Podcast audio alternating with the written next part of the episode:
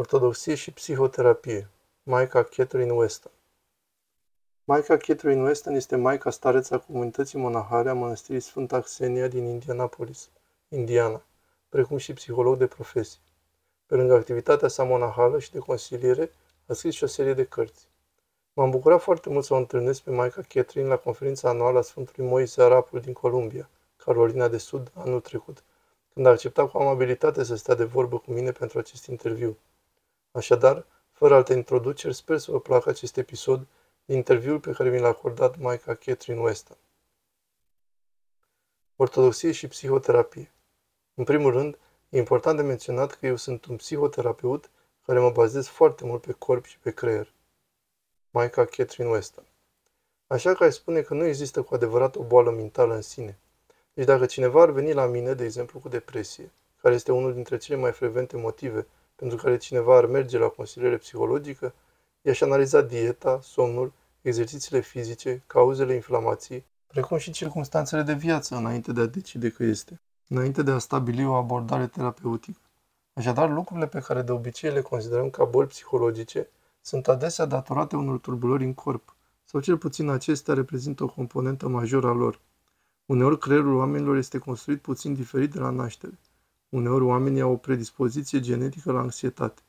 Aș spune că toți avem slăbiciuni fizice și mentale, ca un continuum, și toți avem slăbiciuni spirituale. Deci întrebarea este mai degrabă cum interacționează acestea, decât de ce tip este fiecare.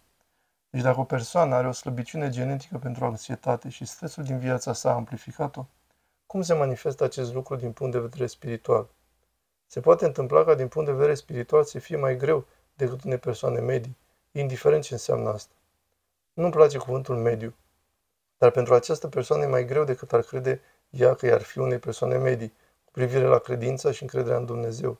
Deoarece anxietatea înseamnă că partea din creier care dă reacția de luptă sau fugă este activată în mod cronic. Iar aceasta nu este aceeași parte a creierului pe care o folosim atunci când ne conectăm confortabil cu oamenii. Ceea ce înseamnă că partea din sistemul nervos, care dirigează contactul vizual, care modulează tonul vocii, care folosește gesturile sau citește limbajul corpului, acea parte este dezactivată. Așadar, dacă acea parte a sinelui nostru pe care o folosim pentru a ne conecta cu alți oameni nu e accesibilă, cum ne vom putea simți conectați cu Dumnezeu? Este aceasta o întrebare sau o problemă spirituală sau este o problemă psihologică? Este o problemă care atinge corpul și psihicul și spiritul și toate acestea trebuie adresate. Dacă cineva începe cu o problemă pur spirituală, aceea este căderea noastră comună. Așadar, cu toții suntem căzuți. Cu toții avem tendința de a fi egoiști. Cu toții avem tendința de a ne compara unii cu alții sau de a concura unii cu alții, când ar trebui, de fapt, să ne concentrăm pe colaborarea unii cu alții. Pentru că ce fac celulele într-un corp? Colaborează. Dacă noi înșine devenim prea competitivi, atunci aceasta este o situație canceroasă. Știți care sunt celulele care concurează pentru a fi cele mai bune pe cont propriu și care celule colaborează cu toate celelalte. Parte din călătoria noastră spirituală în viață este să învățăm cum să colaborăm cu ceilalți și să ne comparăm mai puțin. Va avea asta consecințe psihologice dacă suntem blocați în acea competiție sau ne întrebăm cum ne judecă ceilalți și manifestăm ceea ce se numește anxietate socială? Deci eu doar fac ipoteze. Nu spun că cineva cu anxietatea socială începe cu o problemă spirituală. Spun doar cum ar arăta să pornesc mai întâi de la un nivel spiritual, ca să ajung la motivul pentru care ar putea veni cineva la cabinetul meu. Cu siguranță nu încerc să spun că oamenii care au anxietate socială încep cu problemă spirituală, doar încerc să gândesc în acea direcție. Dar acea problemă spirituală de a gândi competitiv poate ține o persoană blocată mai mult timp în acea parte a creierului responsabilă cu reacția de luptă sau fugă. Ipotetic poți porni din ambele direcții, dar cred că este mai util să gândești că oamenii au probleme cu corpul, psihicul și spiritul și probleme care le ating pe toate acestea. Și fiecare dimensiune trebuie să fie adresată în mod specific, nu separat, ci în mod specific, astfel încât intervenția să poată reuni toate aceste aspecte. Niciunul dintre ele nu poate fi trecut cu vedere. Credința noastră ortodoxă este incrementală, ceea ce înseamnă că trupul, creierul, mintea sunt importante pentru cine suntem ca ființe umane. Nu suntem doar spirite găzduite aici până plecăm, găzduite într-o locuință ca o mașină, care nu afectează cine suntem. Cu alte cuvinte, dacă mașina ta suferă un accident, îți iei alta, nu nimic. Dar corpurile noastre sunt intrinseci sinelui nostru, pentru că sunt o încarnare a credinței și pentru că Dumnezeu a suportat atâtea pentru a-și însuși un corp uman. Așadar, respectarea corpului uman, a creierului uman, a părților fizice, tangibile ale noastre, face parte din respectarea creației lui Dumnezeu.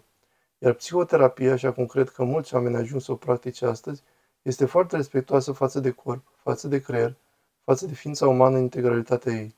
Și dacă există ceva care este anormal, dacă există un exces de stres, dacă există ceva unic în constituția unei persoane, un psihoterapeut e antrenat să pună întrebările potrivite pentru a descoperi acele lucruri și pentru a ajuta o persoană să funcționeze optim, indiferent de istoricul pe care îl are sau de fiziologia pe care o are.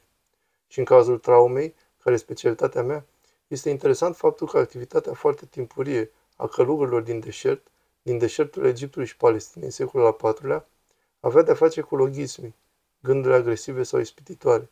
Și ideea era că un gând simplu și o dorință puternică sau emoție erau sudate împreună și era treaba călugărilor să le separe. Un lucru e gândul la aur ca gând simplu și gândul de a dori aurul, care face din el un logismos, gând pătimaș. Astfel, călugării nu ar trebui să stea într-o celulă dorindu-și aurul, ci ar trebui să poată să se gândească la aur fără dorință. Același lucru se aplică și unui călugăr care se gândește la o femeie. A se gândi la o femeie este un lucru, a se gândi la o femeie cu dorință e altul, sau a se gândi la un om cu care a avut conflict înainte de mănăstire este una, a se gândi la acel om cu continuă animozitate și ură este altceva. Deci acest gând este tot un logismos. Resentimentul este un logismos. Așadar, mare parte din munca noastră cu traumele e de fapt o muncă cu logismii, gânduri agresive sau putimași. Deci dacă o persoană are un accident în timp ce conduce, înainte de accident, gândul la mașină sau gândul la drum este un gând simplu, dar după accident este asociat cu gândul fricii și asta îi provoacă persoanei multă dificultate în viață, pentru că fie nu mai vrea să iasă din casă, fie nu vrea să conducă spre o anumită destinație sau nu vrea să urce într-un anumit tip de vehicul și asta îi creează impedimente în viață. Așa că psihoterapeutul instruit în lupta cu traumele poate ajuta să separe acel logismus, să separe gândul la mașină de gândul la teroare sau de gândul la orice lucru dificil care s-a întâmplat în trecut.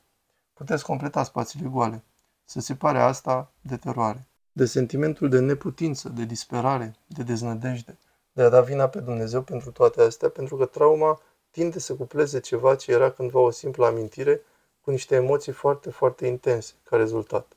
Deci mult din ce fac eu ca terapeut de traume este de fapt în mare concordanță cu munca primilor călugări.